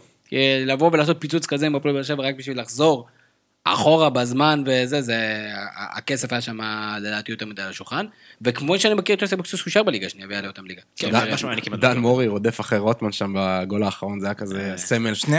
הגולים האלה, איך יש כל כך הרבה שטח מאחוריכם, מה נסגר איתכם? כן, אתה אומר, זו קבוצה של אבוקסיס? מה זה מה זה הדבר הזה? כי הם חייבים גול, כי תיקו מבחינתם היה כמו הפסד, אז זה לא... ה- הכמות שניות שעברו בין הגול שלהם לגול של חדרה, זה לא הגיוני שיש כל כך הרבה שטח. הצילום שרואים את בת שיראי, אפילו לא מספיק לחגוג את הגול, אני מסתכל אחורה כזה, לא מבין מה זה. זה כמו הסרטון שרץ של יוקיץ', עם אחרי הסריקה החופשית שהוא כבר קולע. אה, התחלת ל- לראות NBA פתאום, אדם, מה קרה? אוקיי, אז אז מתלאות אה, שוק, אה, שוק התקווה, אנחנו אוטמים עיניים ועוברים למסע עולמי עם אודי ריבן. כן. אנחנו בסיבוב עולמי, נתחיל מהאיזוטרי מאוד, לאיזוטרי פחות, בכלל לא איזוטרי. אז נתחיל מאפריקה, שם בחצי שנה האחרונה יש נשיא התאחדות, אה, כמו אופ"א זה ההתאחדות האפריקאית של הכדורגל, אה, פטריס מוצפה, מיליארדר דרום אפריקאי, עם שאיפות מאוד גדולות, אחד, לנקות את הכדורגל האפריקאי משחיתויות ושכונתיות שהיא פי אלף ממה שהולך כאן. אה, וב' יש לו חלום סופר ליגה ביחד עם אה, נשיא פיפ"א ג'- אה, ג'יאני אינפנטינו, שלכן גם תומך בו כמעט בכל החלטה. אה, במוקדמות הנבחרות האחרונות ששוחקו ממש לא מזמן, סוף מרץ, תחילת אפריל, אה, התגלה שנבחרות אה, מחליטות על דעת עצמן איך הן עושות את הבדיקות קורונה. הבדיקות קורונה לפני משחקים מוטלים על גורם ניטרלי באותה מדינה מארחת, אבל בדרך כלל זה מישהו ממשרד הבריאות של אותה מדינה. המקרה הספציפי הוא בנין, באו לשחק בסיירה ליאון, והבודק היה מישהו ממשרד הבריאות של סיירה ליאון. מה שקורה, בדרך כלל שש שעות לפני משחק, אמורים לקבל תוצאות חיובי או לא. במקרה הזה, שעה וחצי לפני משחק, הודיעו חמישה שחקנים הכי טובים של בנין אה, חיוביים. אה, אחד מהבכירים בהתאחדות של בנין הוא גם בוועד ה-whatever של פיפא, היה לו את הכוח לעצור את המשחק ושידחו אותו ליוני, סיירה אלון רצו ניצחון טכני, ובהתאחדות האפריקאית בדקו, מסתבר ששינו את הבדיקות, כי כל השחקנים האלה טסו לצרפת חזרה לקבוצות שלהם כמה ימים אחר כך, נבדקו. ויצאו שלילי. וכן, אז אה, מסתבר שכל הקטע הזה, בכל תקופת קורונה, נמשך ונמשך, ובאפריקה ינסו עכשיו... אה, This is Africa. כן, This is Africa, ינסו לנקות את העניין הזה ושיהיה מישהו מארגון הבריאות העולמי שיהיה אחראי על הבדיקות, ולא אה, אוהד מקומי. עכשיו, מאפריקה, אנחנו עוברים לדנמרק, שם יש גם סופר ליגה, אה, שהיא במקרה שם אחד המאבקי האליפות הכי צמודים באירופה, חמישה מחזורים לסיום, בדיוק כמו כאן, עם פלייאוף עליון של עשרה מחזורים, בין מידטיילנד, אה, שהיא בעצם Moneyball FC, אה, הקבוצה של ה... של מת'יו בנהאם, שהוא סוג של מהמר גאון סטטיסטי, איך שאתה תקראו, הוא גם הבעלים של ברנטפורד, הוא אוהד של ברנטפורד. הוא בעצם העלה את מיוטילן מכלום, לאלופת דנמרק שלוש פעמים בשבע שנים האחרונות, והם כרגע מובילים את הטבה על ברונדבי, ולא על FC קופנהגן. ברונדבי זה סיפור מעניין, זה הקבוצה הכי מפוארת בדנמרק עד ש-FC קופנהגן קמו, אה, אבל הם לא לקחו אליפות 16 שנה, וכרגע הם רצים לאליפות אחת מול השנייה, אה, נקודה הפרש, ברונדבי הפסידו למיוטילן בכל השלושה משחקים, ביניהם העונה, יש עוד משחק אחד, פלוס אה, עם כל הארבע האחרות, ועם כל הכבוד לצרפת ואיטליה, ואפילו כאן, גם שם יש... דנמרק. זה הליגה שתמיד? הייתי דורש שהייתי מכיר את הליגה הישראלית נכון. במנג'ר. כן, בדנמרק יש לי פשוט פינה חמה בלב, כי גרתי שם שנתיים, וכל הילדים היו אוהדים ברונדבי שהייתי שם. כמובן. כן, ומשם אנחנו עוברים למשהו קצת... אה, לאנדרלכט, לאנדרלכט, לזווית. הישראלית. תלך? כן. תלך? אז אנדרלכט, אה, מועדון הפאר של הכדורגל הבלגי, 34 אליפויות וכל זה, אתמול הודיעו אה, שמחתימים את ליאור רפאלוב, שכרגע נמצא במאבק עם אנדברפן מול אנדרלכט, על להשיג את הכרטיס השני לליגת האלופות. אה, מהלך שעצבן, קודם כל, מן הסתם את הקבוצה שהוא משחק בה, וב' את כל האוהדים של ברוז', שהיא היריבה הגדולה של אה, אנדרלכט, כי רפאלוב הוא סוג של אה, אגדה בין האוהדים, מאוד מאוד פופולרי. אה, עשה רביבו. ועכשיו הוא הולך לאוהב את זה. כן, לא רחוק, לא ישיר, ישר, אבל בסגנון. אבל רפאלוב מגיע למועדון שנמצא בסיטואציה קצת מוזרה. אנדרלכט, uh, ב-20 שנה האחרונות יש להם 10 אליפויות, אבל האחרונה היא ב-2017. Uh, מאז מה שקרה שהייתה סוג של uh, התרסקות כלכלית, בעלים שחיפשו uh, למכור את הקבוצה, אפילו מינו את פרד רטן בשלב מסוים. מיליארדר בלגי קנה אותם בסוף 2017, מר קוקה, ומאז מה שקרה זה שהוא פשוט החתים המון המון שחקנים יקרים. הקבוצה ב-2019, בפעם הראשונה מזה 55 שנה, לא העפילה לאירופה. מינו את וינסנט קומפני כמאמן שחקן. אה, הקבוצה התחילה מאוד מאוד רע, ואז הוא הבין, טוב, אני לא יכול לעשות את שני הדברים. אז הוא הפך... התפטר מהמאמן. הוא לא בדיוק התפטר מאמן, הוא אמר שהוא לא מאמן יותר בזמן המשחקים. הוא היה מאמן זמני למשחקים, והוא אימן בשאר השבוע. והוא היה טוב? אה, לא, העונה הזו הסתיימה ב... במקום השמיני, שזה הכי נמוך של אנדרלכט, ב... אני לא זוכר בדיוק כמה זמן. אה, הם ניק... עשו לקראת העונה הזו ניקוי אורוות, אה, הפכו לקבוצה שמתבססת אך ורק על צעירים, אה, כולל מין ילד פלא כזה, יארי ורסחארן, שהוא אה, כל משחק מנג'ר ופיפא מכיר אותו. אה, בחור בן אה, 19 שכבר יש לו הופעות בנבחרת בלגיה, הוא שחקן מאוד מאוד מוכשר, אה, אבל לכל הכישרונות הצעירים האלה צריך להוסיף מישהו ותיק, ורפאלוב, שחקן השנה בבלגיה, בשנה האחרונה, אה, החליטו שזו הזדמנות טובה להביא מישהו שיהיה מנטור לחבר'ה האלה. משהו מוזר לי בתזמון של ה... כאילו, למה היה חשוב להם להגיד את זה עכשיו, אם היו מודיעים את זה בסוף עונה? כאילו, הוא דפק את עצמו גם, עכשיו הוא לא ישחק יותר, למה למה הוא עשה את זה? יכול לעשות כמו גילי ורמוט. בדיוק, זה גילי ורמוט אגב, זה בדיוק, זה מה שקרה. זה לא בדיוק, זה בדיוק גילי ורמוט, לא, גילי ורמוט עבר, עבר פיזית. למה? לא יודע, כנראה שהציעו לו מספיק כסף לעבור. לא, אין בעיה לעבור, התזמון שהוא פרסם למה לא הודיעו את זה חודש אחרי זה? מבחינת אנדרלכט, למה לא? מה אכפת להם? דרך אגב, זה היה ביום הולדת של ליאור- רפאלו. אבל אנדרלכט- כינו את זה ביום הולדת של ליאור רפאלו. אנדרלכט נאבקים מול אנדברפן על המקום בליגת אלופות, מבחינתם זה מצוין לעשות דבר כזה. בגלל זה אני אומר, אבל בסדר, אתה דופק אותו, כאילו, אתה מקבל... אה, כנראה זה מוזר לי בכל. הסיפור, הזה, כאילו, זה, כמו שקורה בגרמניה כל שנה, וגם עכשיו עם נגלסמן, כאילו, שביירן ב- במהלך הליגה מוודאים שלא יהיה להם יריבות, כי הם קונים באמצע או מחתימים את המאמן. כן, קונים- קונים את המאמן, ממש אה. סכום שחרור הזוי. אה, כמה שאלות אה, גולשים אה, מהטוויטר שלנו, אה, יקיר, שאל אה, לגבי נושא עליית מחירי הכרטיסים, והוא אמר, אם אנחנו כלי תקשורת, אז תתחילו להציף את זה, אולי זה יקבל התייחסות. אז, אז, אז אני אגיד, אה, מהתבוננות, מחירי הכרטיסים, אין לי סטטיסטיקה, מאוד מאוד מאוד גבוהים, בטח בחסות לזה שאין מנויים. המחירים, מחירי הכרטיסים, למי שנגיד עכשיו בעשרה המשחקים האחרונים הלך כל המשחקים, זה כאילו מנוי פלוס.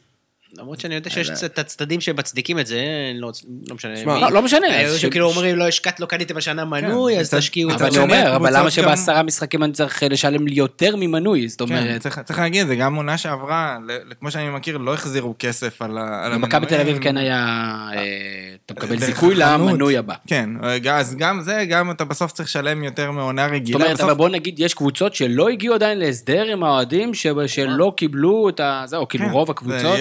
פה, יש פה עניין ערכי בין הקבוצה לאוהדים, שאני, אני, אותי כאילו, אני, אני בפוזיציה שלי מול הקבוצה שלי, לא, אין לי כעס, ואני כאילו שם כסף יותר, אבל אני חושב ש... אצלנו, זה, כאילו, אצלנו זה מאוד משוקף, כאילו, זה מאוד בשיתוף פעולה, ואני חושב שפה, כאילו, התסכול מול הקבוצות הוא, הוא זה, זה לא צריך להיות ככה. כלומר, הקבוצה והאוהדים, צריך להגיע פה לאיזשהו שיח על, על הד- הדבר הזה, זה לא הגיוני שהאוהדים יהיו בתסכול מהדבר הזה, וכרטיסי חוץ, זה, זה, יש בזה, כאילו, זה, זה כבר הופך להיות משהו ציני של הקבוצות לקחת מחירים כל כך זה גבוהים. לדעתי אסור גם, יש, יש איזה אה, פאנקי ביזנס כזה, שנגיד, נראה, אם אני לא טועה באשדוד או משהו כזה, שלקחו לאוהדים שלהם, כן, בסכום סבסדו הזה. יותר, והם כאילו, אה, אבל אצלנו זה מסובסד. כן. כאילו, מה זה מסובסד? מה, כאילו... זאת אומרת, זה זה כמובן, זה בלוף לחלוטין שצריכים כן, לחקור זה- אותו. צריך להגיד, אני, אני באמת חושב שבתוך העונת קורונה הזאת, וזה היה, היה הגיוני שה...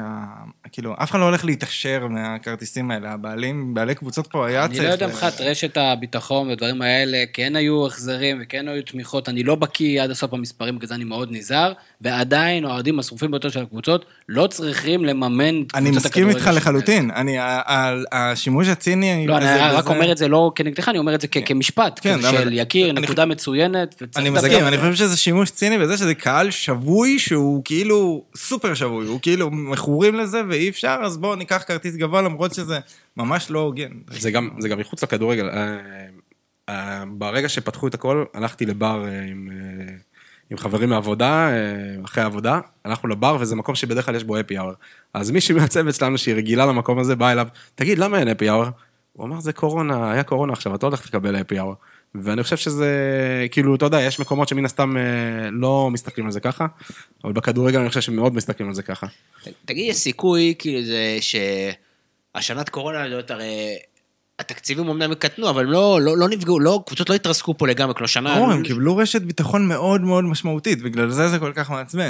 לא, אז השאלה שלי, אה אוקיי, בסדר, ענית לי, כי השאלה שלי הייתה, כאילו, האם אפשר, אם בהנחה שהם לא נפגעו בעקבות זה, או בהנחה שיש את הכסף הזה, האם אפשר לבנות מודל חדש אל מול המחירי כרטיסים, כאילו מודל פרימיום כזה, כמו שיש, ולא לקחת, או לקחת מחירים מאוד מאוד אני- סמליים, אם לא, ה... זה, זה ממש הרשת ביטחון וה, והחוזה שידור החדש שבסוף נסגר עם צ'ארטון. לא, אז יכול להיות שוב, אז יכול להיות שאם לא החוזה. שידור יחזיק, יכול לממן את הדבר הזה, אז יכול להיות שצריך להגיע למצב שכרטיסים יעלו 10, 15, 20 שקל. תוסיפו לזה בדיקות מהירות לילדים שעולים כסף את- וזה, וזה הוצאה מאוד מאוד משמעותית, ואז אנחנו קוראים למי ששומע, בואו, לא, לא צריך להגזים, 10 שקלים לפה, 15 שקלים, זה, בואו, בואו, נסו לתת להחזיר לאנשים אה, את אחרי שנה מאוד קשה, ובעלויות קצת יותר שפויות. ליאוז אה, יקיריו שואל, אה, אדם, מה הסיפור עם דן ביטון? איפה נעלם דן ביטון, אה, שהוא עדיין מלך הבישולים של הליגה לדעתי? אבל הוא כאילו שיחק, אני חושב, אולי איזה 800 דקות בשנה הזאת. אה, כן, אה, אני חייב להגיד- להגיד שזה גם לי קפץ במהלך המשחק הזה, כי השטחים שהיה לאבי ריקן, אמרתי לעצמי בראש, אם דן ביטון היה במשחק הזה, זה היה טוב למכבי תל אביב.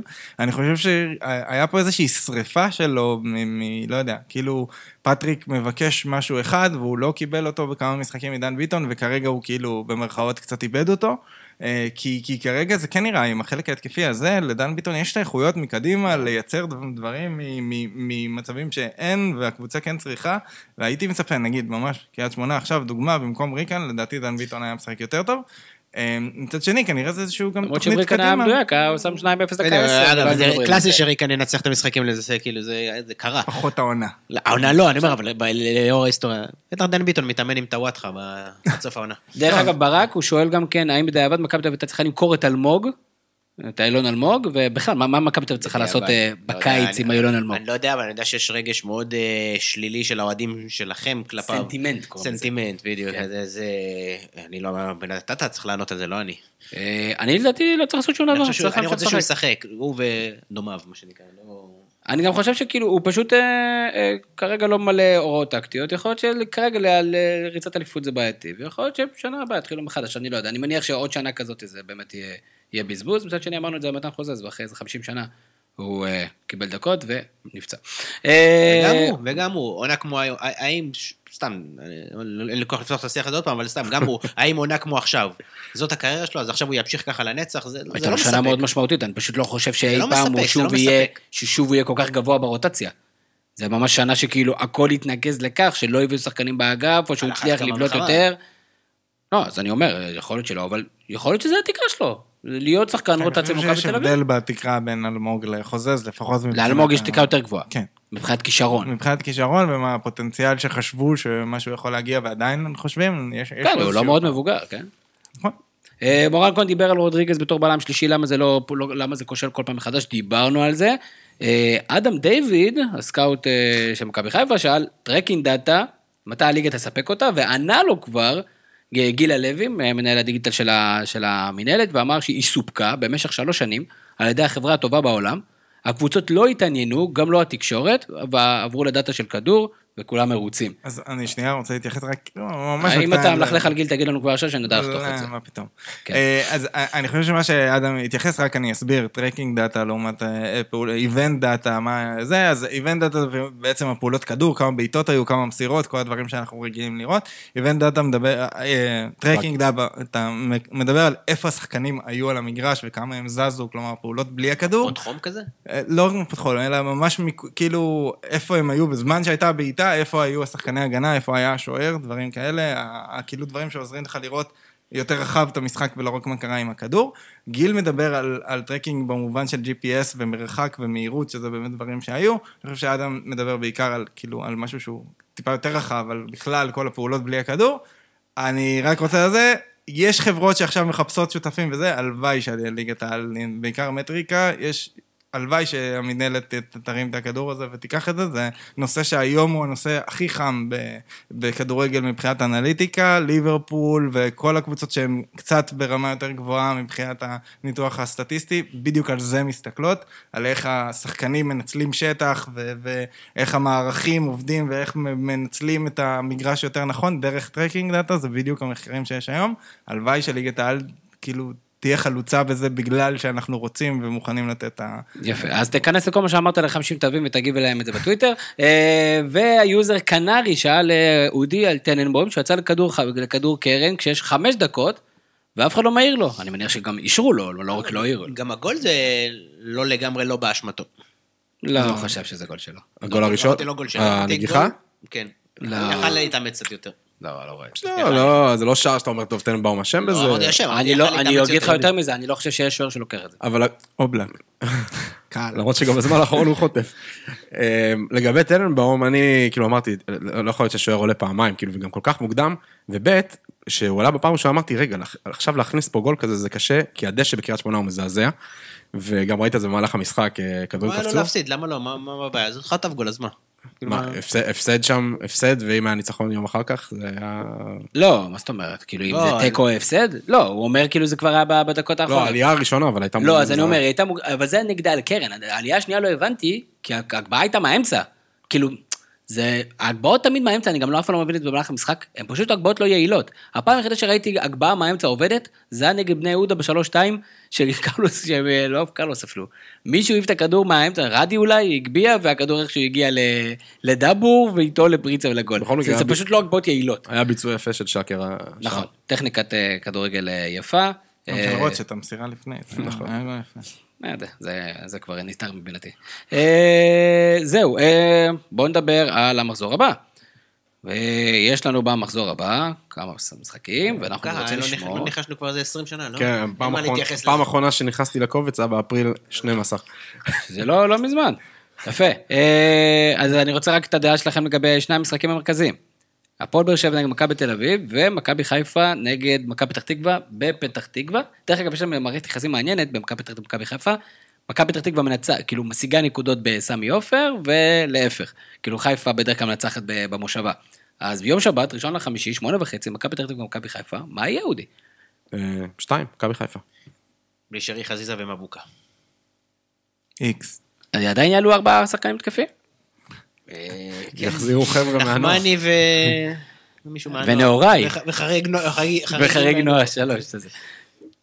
מה אתה אומר? אמרתי איקס. איקס, לא, אני אומר מכבי חיפה. והפועל באר? שבע... אמ- אמרת רק חיפה, לא? לא, רק... אה, רק היא רק היא הציעה, אני שאלתי אותך מה היה הולך להיות הסגל? פה, אתה לא יודע, אני- לא יודע. אז כמה יהיה לא- ברק? לא יודע. אני... כאילו אם אני אגיד איקס, יגידו שאני מתבכי, שאני מנכס. תגיד נקודה כמה שאתה חושב. מי מי יגידו? מה זה יגידו? אתה חושב שזה כזה, איזה תיבת ייאוש כזה? אני באמת? חושב שזה הולך להיות איקס מגעיל. בסדר, הוא לא יהיה מגעיל בכלל, לדעתי.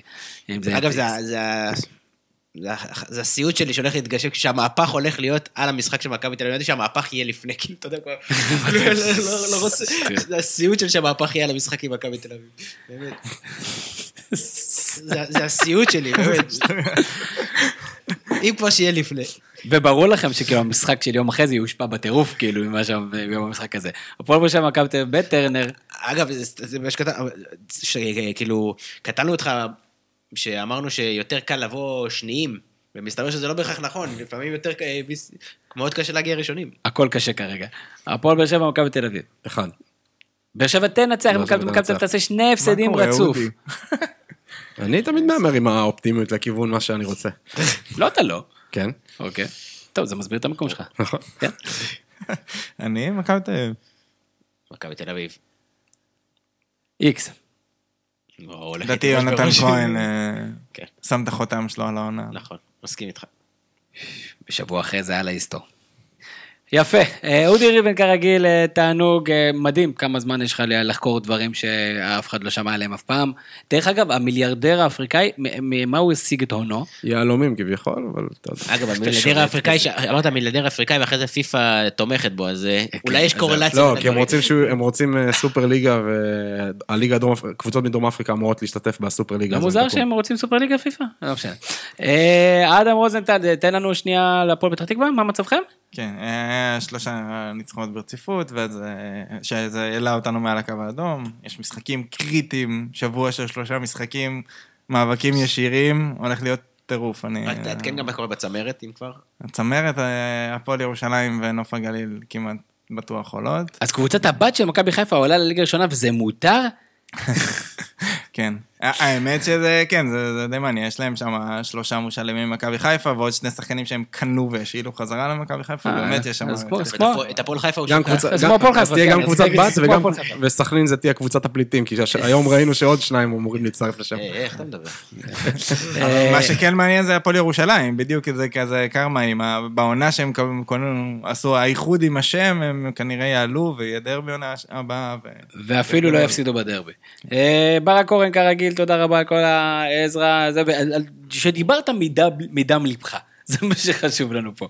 אה, זהו, שיהיה לכם, אה, אני הייתי תמיר זוהר, שיהיה לכם המשך שבוע, נהדר. יש לי פודקאסט, מה זה פודקאסט? זה כמו חדשות.